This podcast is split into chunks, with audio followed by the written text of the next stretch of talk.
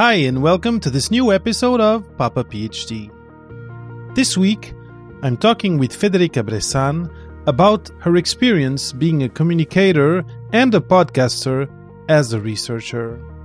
You'll hear during the show that Federica has some strong opinions about this, and you'll see also that the conversation almost turned to a debate at a certain point. So, if you're interested in learning a little bit about how to become a podcaster as a researcher, or if you're questioning yourself about how your research can reach a wider audience, then stay with us and hear what Federica had to share based on her experience and on her reflection. You have a time constraint as a scientist because science must come first. That's your job. You do this on the side unless we agree that the whole scientific profession is changing, then it really includes the communication in the research so that the process of research is different so that it doesn't look like one should do the full-time traditional scientist's job and then also communicate and do then it's something on the side that it's an add-on. It doesn't pertain to what i'm paid for and they keep telling me that I should, and then it's good for me. Yeah, but I'm not paid to do that. and I have enough on my plate already. So uh, that's why I'm critical of that. Unless we agree that the the whole academia is changing and that the whole profession is changing so that society and science come closer together. And that's a very complex process, but it's not impossible. And in that case, then scientists should definitely also be required to be good communicators.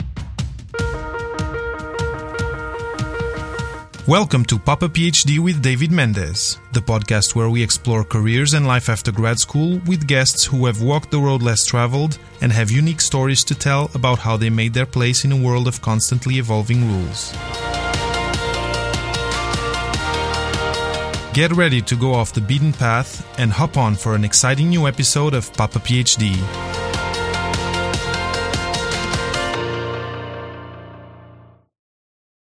Welcome to this new episode of Papa PhD. This week, I have the, the great pleasure of having with me Federica Bressan.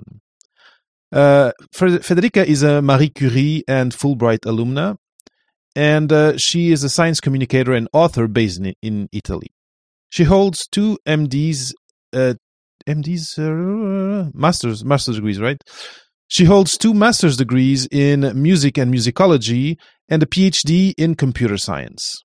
The vision underlying her work concerns the co-evolution of technology and society. She is the author of 40 plus peer-reviewed articles in the fields of engineering, chemistry, contemporary art, library science, and philo- philology. She conducts video interviews on technology and society on her uh, on her channel and podcast Technoculture, and she writes opinion pieces on science and communication, as well as teaching podcasting for researchers. Welcome to Papa PhD, Federica. So glad to be here. Thanks for having me.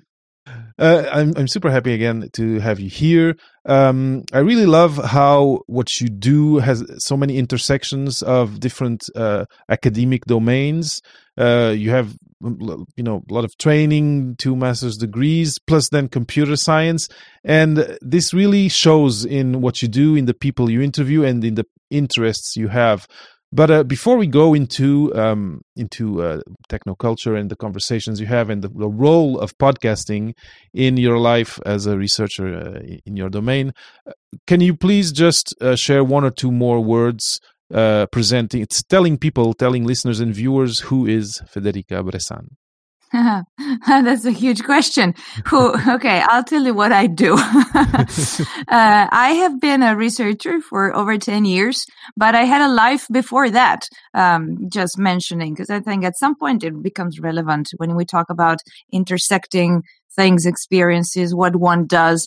I was a journalist and a musician and performer before I started my PhD. So my MDs were music because that's all I was interested in.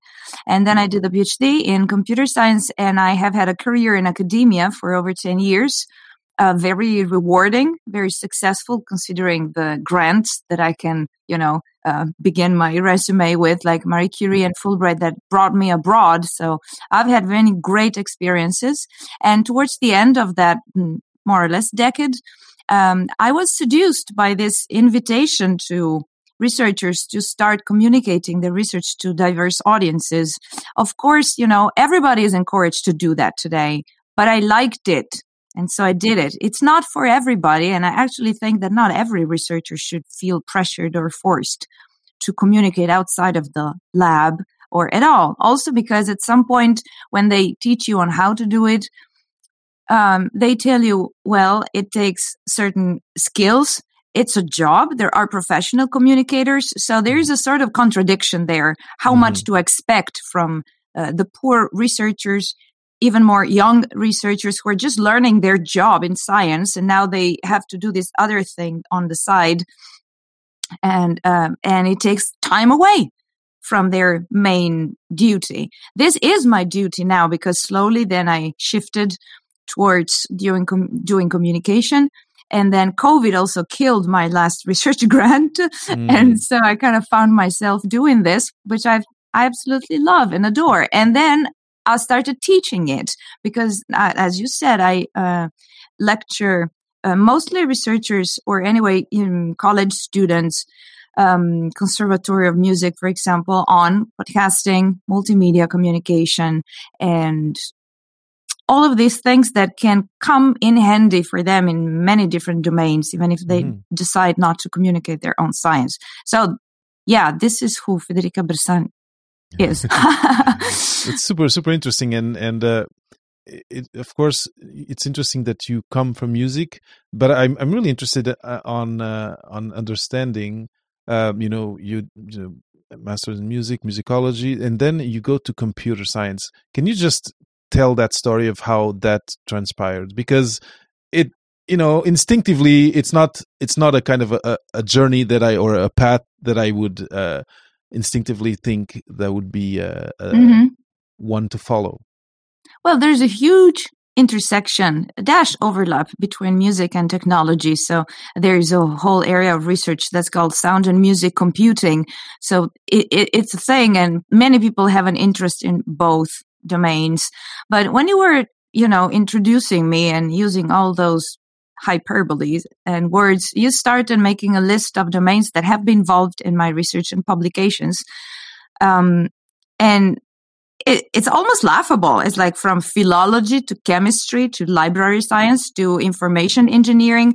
And, you know, I can't help it. It's true. And as you were saying those things, I thought, you know, th- it, eh, eh, eh, this is the world. The world is this. Then we chop it down in compartments and you do this and you do that. But I do all of these different things because I'm just interested in the real world and in real things. So uh, what I have done is preservation of sound recordings mostly as a research topic. And, and that's why you have library science because it's an archive information engineering because then you will have retrieval algorithms for all the digital data that you obtain from the digitization you know chemistry because the tapes degrade and you need to recuperate them so i did some research in the lab with chemists you see mm-hmm. how it's all one to me and it's not yeah. why do you do all these different things it's it's one thing I agree. I agree that life is not unidimensional, and uh, again, it's it's really a coincidence because I've I've been having kind of conversation around this, a few conversations in the last few weeks, and again, you bring this this this point, which is real, uh, which is uh, life is complicated. it's like it's like a bowl of uh, of pasta, right? It's like a bowl of spaghetti. It's not. Uh, you need to you you not you need to, but uh, you can't expect uh, going through life and just having one skill or or, or doing one thing because uh, problems get more and more complex and uh, and things are not unidimensional like you said. I find it really interesting. And of course now uh, yeah i understand now the, the the connection with with computer science because of of uh, of what you just explained. So the and it's true that a lot of music now actually is made through computers and and through through different uh, like virtual machines and things and whatever. Even ai now the creates music and imitates composers etc etc so no no the the path is clear now. Yeah i just want to stress that it's not that i'm against specialization. Uh, it's it, it it it was physiological as the knowledge of humankind became so vast that people started specializing. And then it's nice also to kind of surf on the surface and connect different things. It's all a matter then of points of view. And it's interesting to collaborate with people with different points of view because you see the same subject from that different perspective. And it has happened to me because, you know, I didn't um, do a university program that was multidisciplinary like there are some today. I studied musicology, period. And then I did a PhD in computer science, period. They didn't forgive me for being a musicologist. I had to take the same, you know, exams than others, so calculus and programming and operating systems and all those fundamentals um, um, subjects that I had to integrate if I wanted to catch up with the computer scientists that had already studied that before. And so I integrated that plus other knowledge to be able to deserve to earn a PhD in computer science. And that was interesting because I fully immersed myself in one mindset here. And then I had to forget I was a musicologist and, you know, reinvent myself, my thinking, because there is a, a way of thinking when you do, for example, you know, engineering. And that was new to me. I thought I knew how to study. I knew how to know things, but then different domain, different approach. And it was a new school for my brain to think differently instead of I wasn't born multidisciplinary. I have also had that experience of switching. And so I strongly believe, especially not everybody should be multidisciplinary. Sometimes multidisciplinary people have a hard time finding jobs because you can be this and that and the other thing. But when people want to hire someone, they need that, you know, the good engineer or the philologist. They don't care if you're digital or you have a passion for, you know, veterinarian science. And therefore, uh, you need everybody's contribution.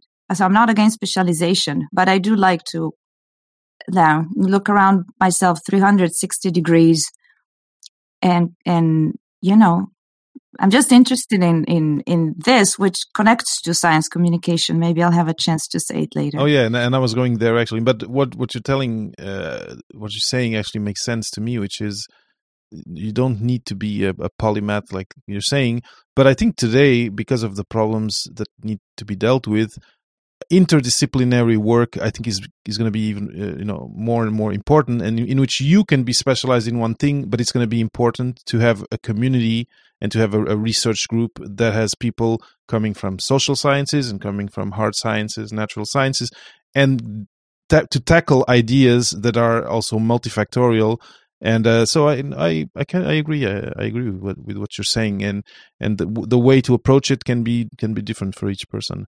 But uh, talking about this aspect of, of communication because it's it seems clear to me that especially tell you know you're telling me that you were a journalist before you've always had this penchant for communication from maybe way before that we, we didn't talk about you know who was was Federica Bressan before before the the first masters uh, and and when you were a journalist. Can you talk a little bit about how maybe the skills that you learned in journalism were useful to you uh, projecting yourself into becoming a, a researcher, but also then um, uh, presenting yourself uh, as a candidate. You know, like because I imagine there were there were questions. How do you come from a musicology background and now you want to do a computer science um, a computer science PhD. There, there must have been interesting and tense conversations that you've had to navigate, no?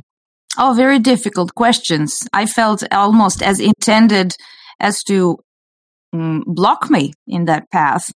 Um, at least in Italy, it's not commonly done that you switch domain between the master's and the PhD. And so some people at the mm, computer science department there were challenging my uh, the le, the legitimacy of me wanting to study that. So I have received lots of difficult questions, and uh, I don't know what I can tell you about that. Uh, I don't well, think uh, it's what, interesting. What I, what I, wanted to, but what I wanted, it's not into maybe not that scene like that, but mm. because clearly you're a communicator, and that and that's and I think uh, people who want to become researchers or who want to change careers you change domains but you want you can want to change careers and one of the things that i've that i've really been thinking and reflecting about a lot is how important being able to communicate why you're you know why you should be in this p- space where people don't really recognize you takes skills of communication. And i was just wondering whether you had some reflection of your past in communication. Did it have an effect on how you presented yourself? Were there skills that you brought from before that helped you navigate those those like narrow streets? My answer to that is actually that although by doing something you perfect certain um, activities uh, you are whatever you are before you start doing that thing. So it's not that you know when i started being a journalist and i was relatively young like 22 and for the print media.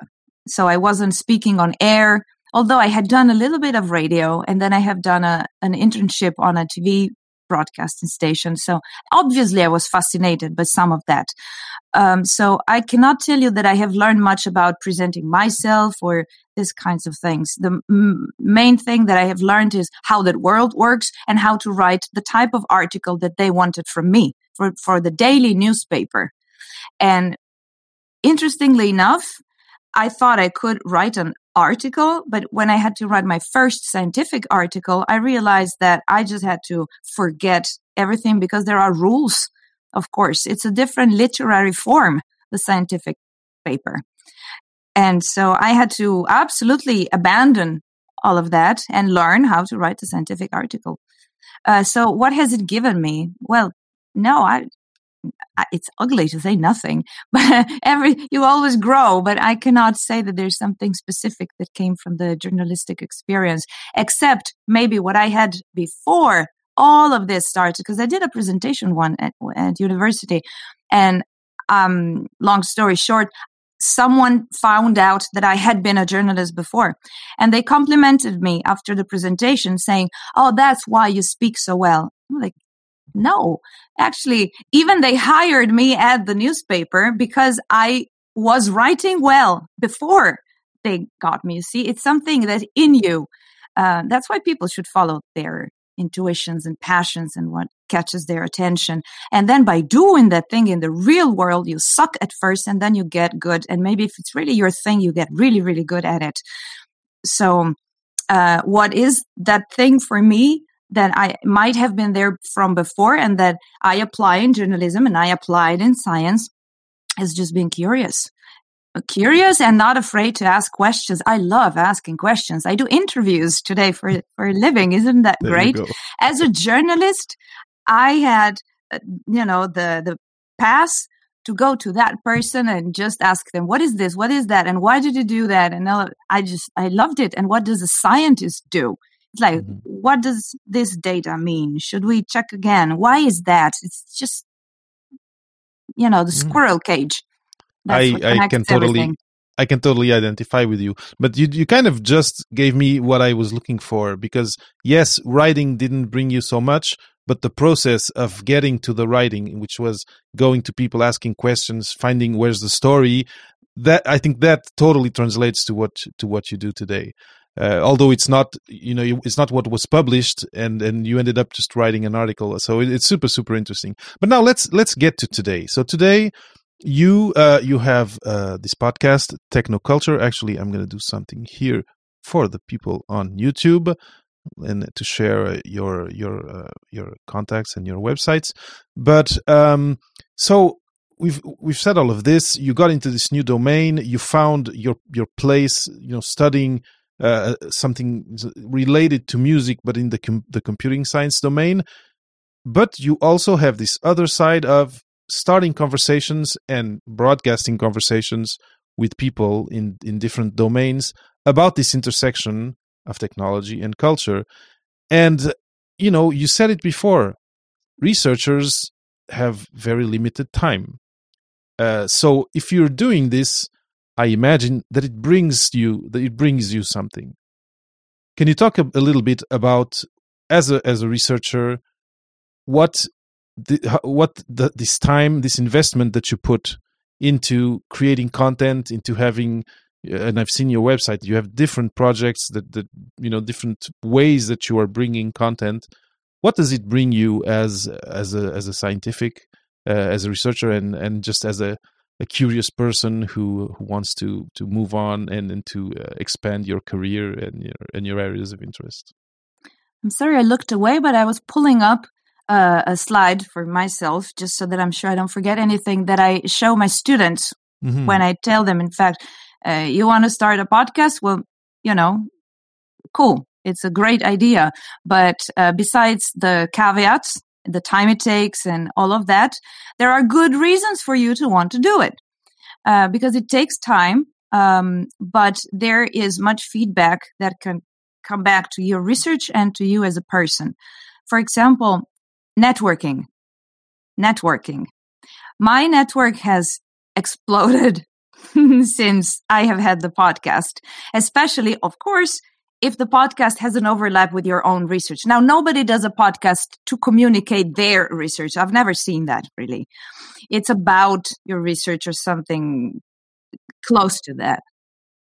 If a researcher has a podcast, then his or her network will boom and uh, this is interesting because if you uh, first of all it's it's just amazing because you can call the number one person in this field that field that field and say hey i have a podcast which sounded a bit more new five years ago. You know now almost everyone has a podcast but it's a great way to break the ice and to talk to someone. I have i have a podcast would you like to be on it? This and this reason etc and there's a professionality even in doing those invitations etc but if you do it well your network can really expand a lot. And if you also cultivate the relationships with these people, then you stay in touch, you treat them well, they liked being on your show, they learned that you exist, etc.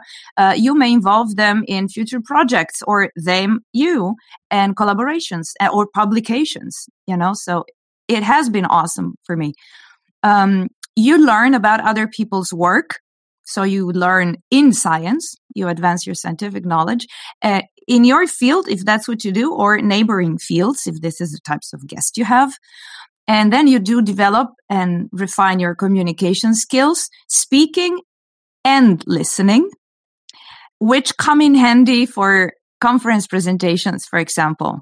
How many times you have been asked to speak eight, ten minutes, 10 minutes, and people, my experience, including myself a little bit the first times, but then I learned, although podcasting has really refined my sense of time. I exactly know how much time three minutes is, etc. But at conferences, people were asked to present, say, five minutes, and they show up with 18 slides or so. They just keep talking on and on. And so this will also help you be a better communicator in science, not just at the interface between academia and the general public. And then you develop and exercise your critical thinking. Of course, you're the interviewer. You should prepare for the interview, even if it's not an interview based um, podcast. In fact, you create the product and it has to make sense and it has to give a message. So it has to be intelligent.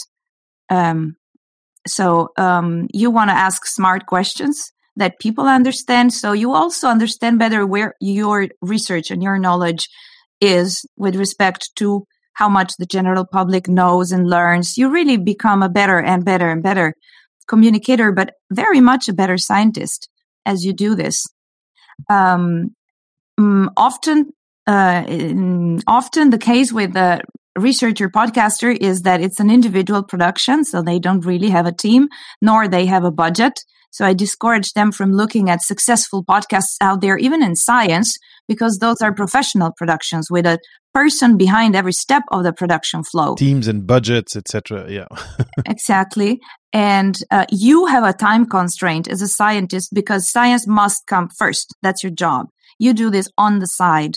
Although since I have appeared on public record before criticizing this pressure on researchers to communicate, I would like to take this opportunity to clarify that unless we agree that the whole scientific profession is changing, um, then in, it really includes the communication in the research so that the process of research is different so that it doesn't look like one should do the full-time traditional scientist's job and then also communicate and do, then it's something on the side that it's an add on. It doesn't pertain to what I'm paid for. And they keep telling me that I should, and then it's good for me. Yeah, but I'm not paid to do that. and I have enough on my plate already. So uh, that's why I'm critical of that. Unless we agree that the the whole academia is changing and that the whole profession is changing so that society and science come closer together. And that's a very complex process, but it's not impossible. And in that case, then scientists should definitely also be required to be good communicators. Mm-hmm. It's it's I've had I've been in the middle of this uh, this conversation, and for some scientists who really have no um, attraction for for anything else than doing it, it's very difficult, and they feel pressured, they feel um, uh, yeah, especially well, they feel pre- they feel squeezed to do something that first they they they may not have or they don't have any uh, tools or any or the or any um, how can I say uh, pe- yeah punch, penchant for. And but now in the grants whenever you know there, there's always now parts in the grants where it's it's asked uh, uh, knowledge transferred but da, da, da, so i've I, have i have been in conversations with people quite angry or frustrated at being asked these things. And um, anyway as a, as a en passant i just took took part and, and co-launched uh, a, a media agency for researchers uh, because of that kind of gap uh, uh, that exists between what's offered. Because there's some tools that are offered right at university for researchers in terms of of, uh, of having maybe like some uh, I would say press releases, things like that. But a researcher wants to make a video, wants to make a motion design.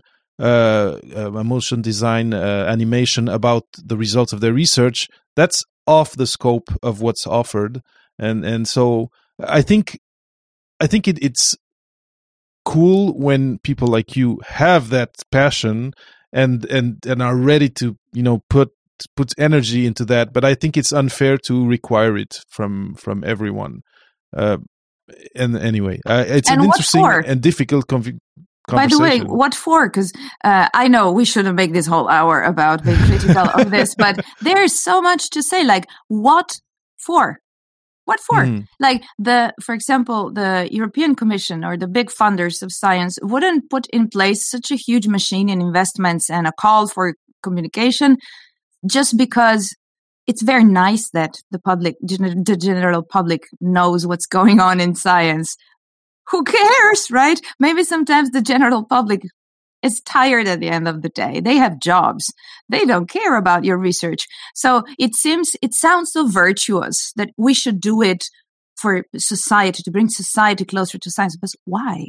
Science is our job and we're trained to do it and it's highly specialized. Some people don't have the tools to understand what we do. And you say that's why we explain it to them. Yeah, but okay, the important thing is that we do it and they just just just don't know and most of the times i've heard this in the early years. Who knows if it's because they were still naive in how they called us to action. But they said that part of the duty of communicating was not just explaining what we do, so bring in the knowledge, uh, but convince the layman that the taxpayers' money is well invested. Oh boy, do I hate that argument. I say, listen, I apply for grants already because science as a whole is project based there's not a yearly funding for most of scientific uh, entities or people. And and therefore i apply for a project or grant whether it's a big project or an individual grant like i got. You evaluate it then give me the green light and give me the money. You decided that my science was good enough. You go and tell the taxpayers that you spent your money well on me. Why should i go do that? And then if i'm a public servant which a scientist is, if it works for a university or so, uh, he or she, then why don't school teachers go in their afternoons after school in the streets trying to convince people that the public school is good? Why researchers? I mean, there's something I haven't completely figured out there, but uh, why now? Why now? I see. Well, I see your point. Well, I think now one of the reasons uh, that I can see is how much how much easier or how much it seems easier for content to be brought straight to the, the end user today, be it to Instagram, to now YouTube, like we are, etc., etc. So uh, you know, it feels like well, it's so easy to do it. Why why not have that? There's there's a question of technology there. I think. Then I I oh I because agree we that some- can. then the be- reason would be we do it because we can because No, now we they- have the that- well where i was going is they thought about it because we can I, I, I and i'm but i again i think i understand where you're coming from and it's an interesting discussion but there's imagine you know imagine you're working on um a more uh, um uh, social sciences uh project. Uh i don't know uh um, gender equality in uh, or or or agricultural technologies for dry countries and you have a great you know you have great research that can affect people or you need participants for for your study i think it's important that the, the communication the, the, that pe- because people who are not scientists won't read a, a journal article. They'll they'll just they'll start you know because it again you said it before you had to learn this whole style of writing which did not fit with, with what you did before in, in journalism. So I, I think not all research subjects are easily amenable to uh, to be translated into uh, into you know into nice and and and and very very useful pieces of content uh, or video audio podcasts whatever. But some of them are. I think there's a there's a there's a question of politic uh, will behind there. I know that that the funding of science is is like you said you never know tomorrow and uh, and it's by project and then you you may have this great project for 5 years and then you you go for the next one and and you don't get it. I understand the, the frustration there and and it does feel to me like there needs to be something coming from above. It's more more political will to to say okay we're going to ask them to do these things but we're going to give them the tools and the money to do them well or, to hire someone to do it. I i do think for me how i see it and and tell me what you think of course you, you're my guest i feel like I, i'm maybe a bit overstepping here but i want everyone to you know i want everyone on the street to be able if they're curious even if they come from less um affluent strata of society where there's less access to information but if if they want to know why do i take paracetamol and what does it does to me that they have a, a nice and, a, and an easy way of understanding it. And it's not through reading the the prescribing information because it's written in that same language that we've talked about a similar similar type of language. So i understand your point and i understand as with all the difficulties in funding and with the, et cetera et cetera that scientifics are i understand your frustration. But for me i kind of have this dream of a world where anyone can can easily have access to know things that that are, are important for them even if they at you know at the time they don't know it or they went like you said oh are they are, do they want to know this? Well maybe they don't want to know but maybe their kid wants to know and oh uh, yeah yeah. Oh yeah. you know Uh, it's- absolutely absolutely it's kind of a it's funny we got into kind of a debate here now Um, well, it would be boring otherwise, but I think that we agree way more than uh, than we realize right now. Yeah, absolutely.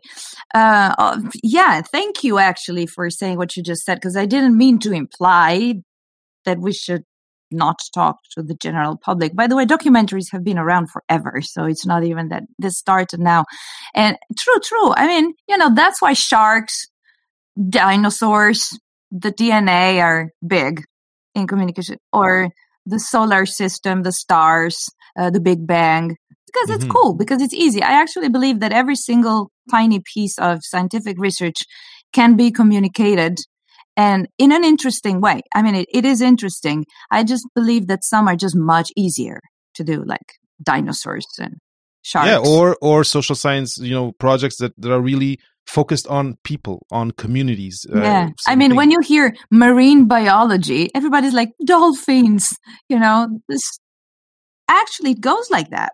Um, now, COVID has been really special, and I also thought about it because I uh, lots of science communication happened, and I have Mhm. done some of it, and I realized that uh, everybody talked about science communication, and they should have talked about science, communica- science communication in a time of crisis. Because when you're a kid, wants to go to some theme park to learn about dinosaurs, that's leisure. very good type of leisure, like edutainment, but it's leisure.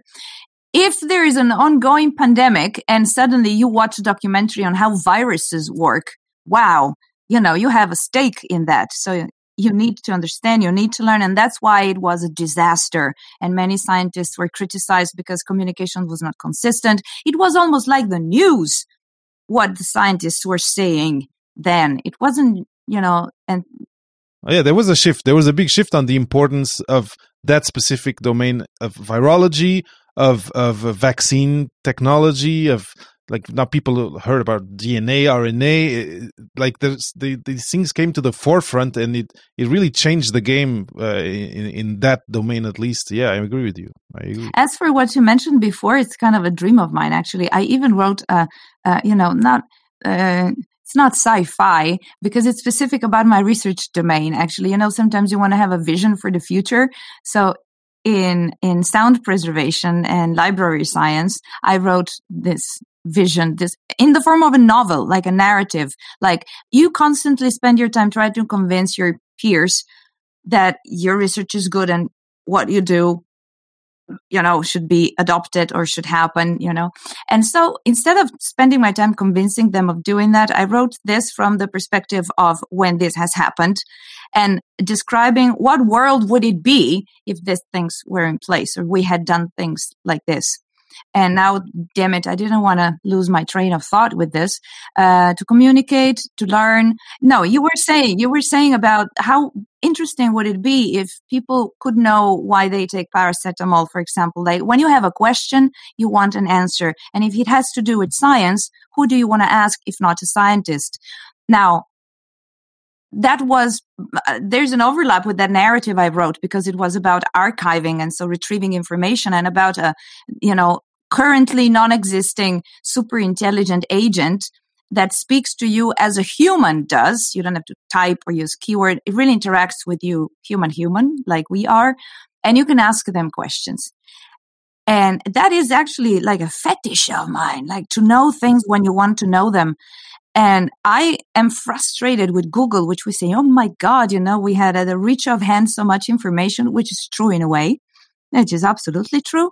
But how many times you ask something Google and the responses are slightly off, what you're asking, not your case, or maybe you were asking this, and it's so frustrating. And I have asked Google sometimes stuff that I have not found online at all, maybe because it was a question uh, like you said, like, how why do i take paracetamol? How does this exactly work? Like because this interests me. Not you know read about paracetamol you know how about that? I asked a specific question. I'm a human and i want to have knowledge and i asked you that question. So i'm very frustrated with google. I believe that we should have in the future something that comes closer to what you described and whether we get there I don't know, by having people that work in an office and you walk up to the window and ask them. Like there was this funny show that was if Google wasn't a man, you know, that you walked up to Google to ask him questions. It's super funny because of the questions that people ask, but also the responses. You know, it shows you, I'm sorry, but how stupid it is as opposed to the intelligence that humans have. So whether we get there by using people and how I don't know, or by developing systems or uh, knowledge bases, collections of content that is so well curated that it permits you to find truly the answers that you want. Yeah, if that begins here with communicating science a little bit like this, I'm all for it. It it might happen in the future, but what I see now is uh, one place pe- people can turn to uh, or people who some people who are doing this already quite well are scientific journalists and scientific communicators in different ways. And and uh, but there's no like you say there's no entity there's no yeah there's no like bot that you can ask and that will answer you as a human would instead of just dumping a bunch of information on you and and you have to kind of sift through and etc etc but um I think it's important for you to voice that that frustration. Uh, and although you do so much in terms of communicating, right? But that frustration of yeah, I'm not really being paid for it. It's just my passion, and I really believe in it. And I think a lot of people end up doing that.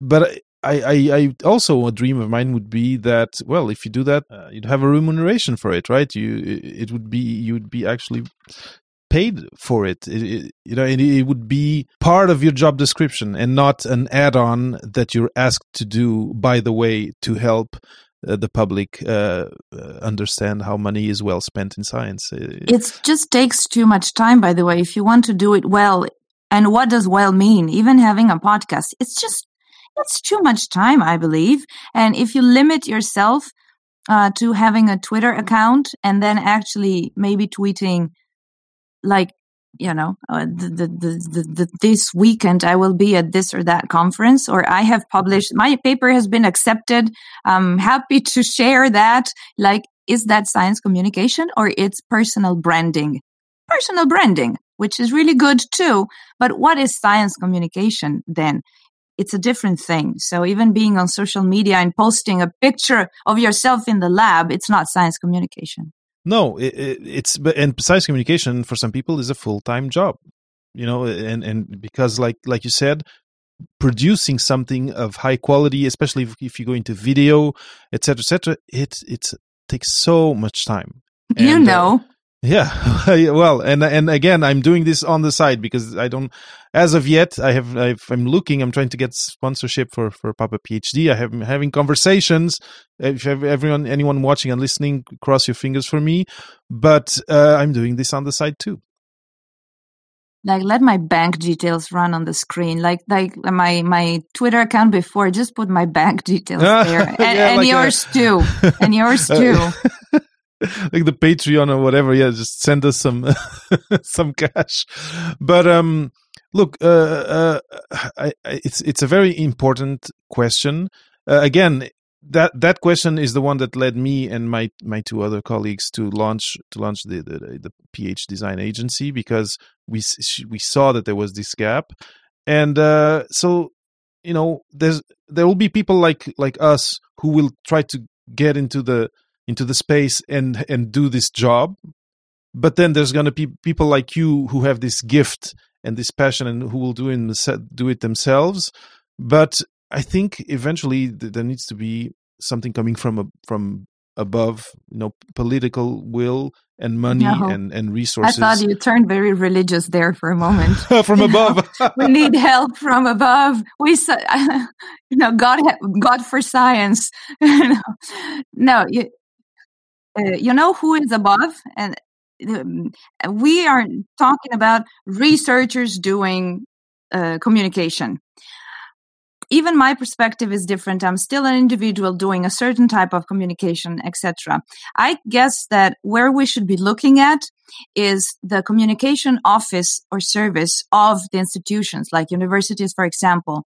Maybe at department level or the whole thing you know because they are a team and you know why that makes so much sense? Because the burden is not just dumped on the researchers, and because as a coordinated team, they know what the vision and the strategy for the institution is. So the communication actually has a sense of direction. It's not just, let's make a video on kittens, you know, and why when they age, their hair doesn't turn white you know you know uh, so they have a vision and they can uh, structure a communication plan. Isn't it true that right now every researcher is pressured and they are trying to do something, but it's uncoordinated actually. And yeah, you, you mentioned earlier some universities start to provide some technical equipment, maybe, or some guidance for researchers who want to do it. But I think that the main actor in this field now in science science that wants to communicate should be the offices and the services of the institutions because they have direction and because they can support and coordinate the individuals. I, I agree. The thing the thing that I've because I've had conversations with people in these offices eh, and it is there's so much research happening that we need to choose.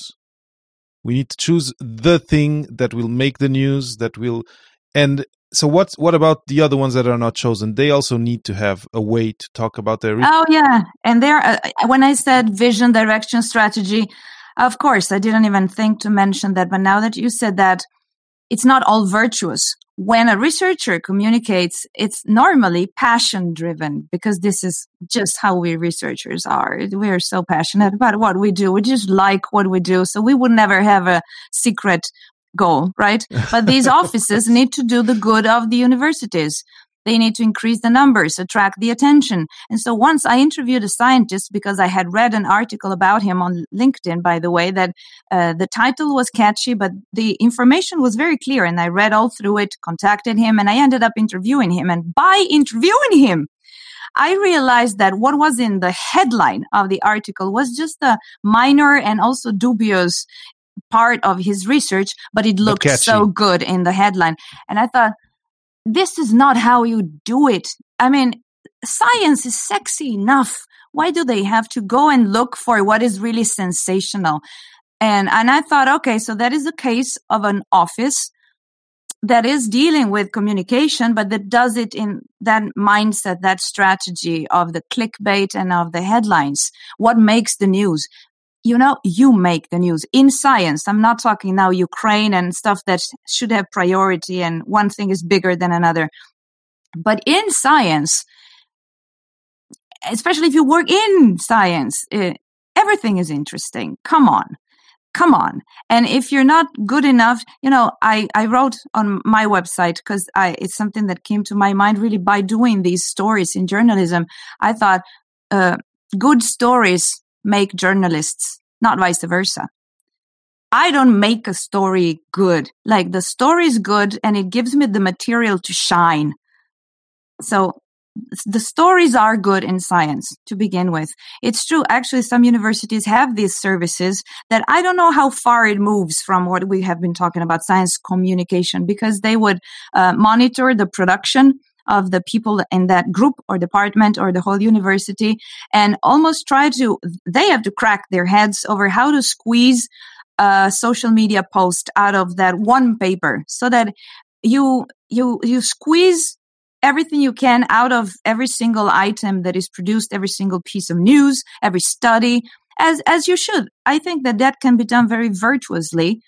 Um, within and without mm, science you know you could also imagine that for internal communication in, within an institute like scientists work work like that so much because they have to so what about communicating with your peers like you do at conferences or, so there, yeah, or, there or different mm-hmm. stakeholders and, and, and people who give funds, etc., etc. There's a lot lot of lots of layers to that cake of, of communicating Offices research. can be in they they are they represent the institution, so they have uh, may have a relationship with the local press or the national press because they have different channels for communicating. It's not that Federica Bressan can write to Wired or the Washington Post, but maybe a university has a person there that constantly communicates, and so maybe one day I have an interesting study. I go to the office and I end up having an article on that outlet. Uh, so I believe that, yeah, this is how it should be done. It, it would be efficient and, and just better for everyone. yeah. Well, uh, uh, so these these are big things that, that we're talking about, and we're getting to the end of the interview, and and it's been a super interesting one, and uh, uh and it's been interesting to kind of discuss ideas, uh, like kind of openly. I really appreciated that, but like to kind of to finish, thinking, given that things are not like like that that you're kind of dreaming right now, they're not like that. So, so, so for people, and you give this training, right? But for people who are listening they're in their lab they have this will let's say to start a podcast what in, in what would be like in three minutes uh, the the the kind of blueprint to just get started with their project and then put put in the, put the the right bricks on that that small wall to start building something that's going to be lasting that's going to be of quality I'm currently teaching a course in this, and I can tell you that actually uh, there is a, some. You find other stuff online, of course, but with my experience and the stuff that I found online, there is almost something very schematic that you should prepare and have these ideas clear before you launch your podcast. But then there are also like two full pages of questions that you should ask yourself and things that you should decide before you start. Now you can start without asking, without answering all of these, but they are all relevant and you will find out down the road if you don't know now. So in three minutes, I cannot tell you all you need to know to start, but I can tell you that if you want to start, you definitely should. You, sh- you can do it with very little equipment. So don't stress about that. Now, I never plugged myself like this, but of course, like I teach these things. So if you're interested, like reach out. But one thing that I would say that's most important is um, as a researcher, especially, do not be obsessed with now making an impact and having millions of followers. If you do it, just do it because it will be good for you. And that's good enough to begin with. And then just put it out there and you will see what it does for you because you will start talking about it with your friends in conversations. It will come up. So it will do good for you. And so just go and do it. Whatever else comes is just free fun. Uh, but one thing that um, it seems important to mention is that one when one begins a podcast, they never think of when to end a podcast. You know, they just start, but they don't know how it will go. It's ongoing forever. No, it can begin and end. So you can, first of all, begin and not care, but you can also decide to publish five episodes. So you have a plan. I want to do this small scale project. If you pick the right hosting platform, etc. You can live online for free forever. And so you can publish these and then forget about it. You're done with the podcast. And then maybe just squeeze everything you can out of those episodes with telling everyone that you did it for the next two years, if you know what I'm yeah. talking about. So when you start, um, think sharp and focused. Ask yourself, how would I do it? Like, how would I like to do it so that it's fun for me? And read, but don't buy too much into all the how to do it. How would you do it? And then think small. Maybe plan three episodes, plan five, and go for that so that it's not um, um, an ambitious project and a failure. Plan small and do that because it can begin and end and it's complete and it's nice and we will all listen to it because Papa PhD will tell us about it in the next episodes, you know? And then you learn from that and you can keep going. I not only have my technoculture podcast, but I've had it for solid two years before I started other projects in my YouTube channel. And this is maybe what will happen to you too. And you cannot be good when you start. You have to try to be as good as you can, but you will learn as you go. In everybody's channel that I have seen, if they're honest, they know that their first videos or episodes, if it's just an audio podcast, are worse, But which is nicer to say that the last ones are better than the first ones. It's just how it is. So just just do it. Have fun. Have fun for God's sake. Have fun. Great. That, that's great. Those, those are great points. And uh, so, if people want to actually reach out to you to learn more, what's the best way to reach you, to ask you questions, maybe to to talk about the training the training that you give? Where where do people reach you? Well, you know, um, I just say Google Google me. Uh, because my name is not so just easy to, to spell to pronounce. It's still an Italian name, F E D E. Everybody calls me Frederica, so I cannot tell you look for me here or there. If you Google me, I have quite an online presence, and so you will find my website, you will find my channel. If you just spell my name or throw in the keyword technoculture, so it doesn't sound very sexy. People say, go to my website, go to, just Google my name and you will find my YouTube channel. I don't use Instagram very much at all. Um, I never knew how to maximize that in communication terms. Um, but I have an account there. Uh, I use Facebook quite a bit. And um, of course, I mean, LinkedIn. I do have the website, federicabressan.com, the website of the podcast, technoculture-podcast.com but if you uh, and the um, YouTube channel, um, it's with the acronym of what you feel is what you get. You know, the editors YZVIG, this is with an F in between. It's just impossible to remember and to spell. so just go on YouTube and look for my name and I will come up. So that's the best way. Excellent. Federica, this has been a great pleasure. Uh, and I really like what you're doing in terms of of, uh, of your YouTube channel, in terms of your podcasting. I really like that you're teaching to, researchers to do it. I think it's important. I think there's a lot of training offered everywhere that uh, I've heard that some of it is kind of trying just to squeeze money out of people. So knowing that someone that someone, you know, who's trustworthy, who has done it, who comes from the background is teaching researchers to do it is really a pleasure. and um, and uh, I I really want to thank you for the time you have uh, you have given to be uh, on Papa PhD today. Well, I want to be squeezed some money too, but I know what you're saying. We never never brought this up that it is also getting a business. Indeed, indeed, it's also getting a business uh, with training courses, mm, programs, summer schools. It's also a thing. And for the love of science, let alone that they rip you off never mind that. I mean, uh, it's for the love of the science that this should somehow stay. I know, I know, I'm cheesy, but it should stay pure. It should stay pure for the love of the science or the love of the people and society that have a right to know because they may be curious, and that's a beautiful thing. You know, it should be done well and not it's all strategy, marketing, achieving numbers, statistics, measure your audience. Oh, sure. But have fun doing it. Not because it's a light game. You know what I'm saying. I know you know what I'm saying. Have fun doing it because if you're not passionate about it, especially you can do your science in a bored way and you will most likely not be an innovator in that field. You can mm-hmm. just accomplish the lab tasks. But in communication, if you couldn't care less about what you're talking about, you will not you know grab the people on the other side of the screen. Mm. that's true. That's true federica.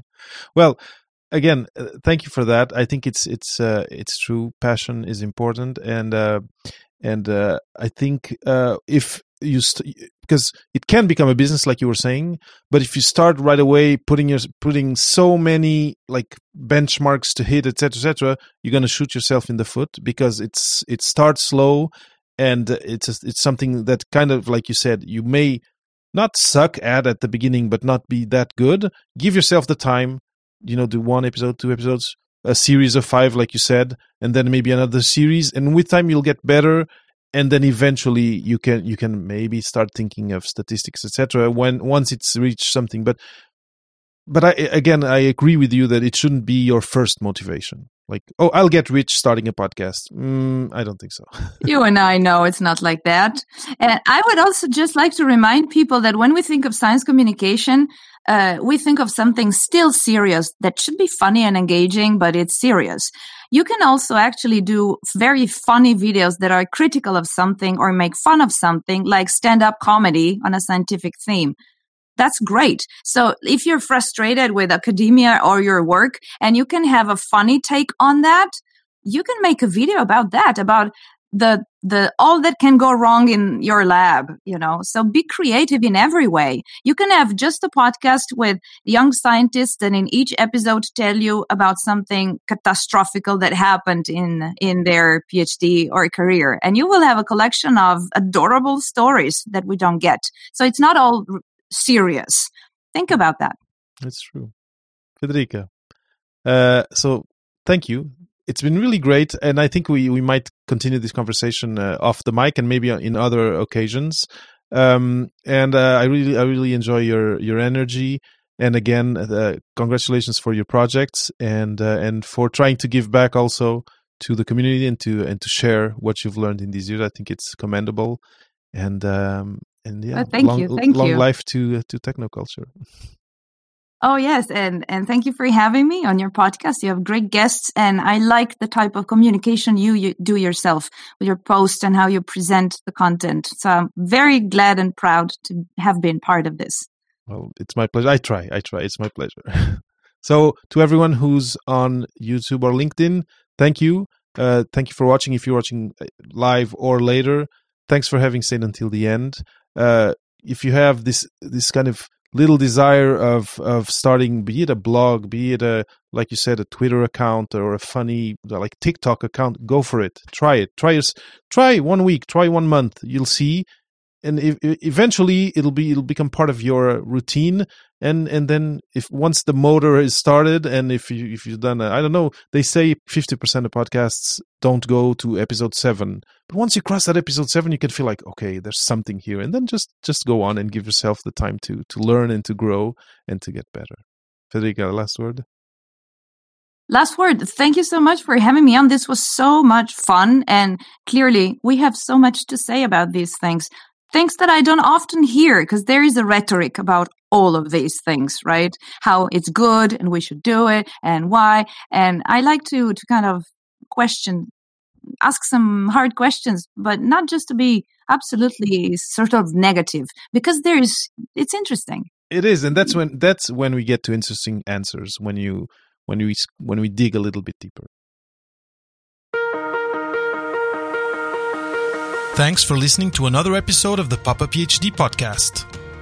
Head over to papaphd.com for show notes and for more food for thought about non-academic postgrad careers. I'll always be happy to share inspiring stories, new ideas, and useful resources here on the podcast. So make sure you subscribe on iTunes or wherever you get your podcasts to always keep up with the discussion and to hear from our latest guests.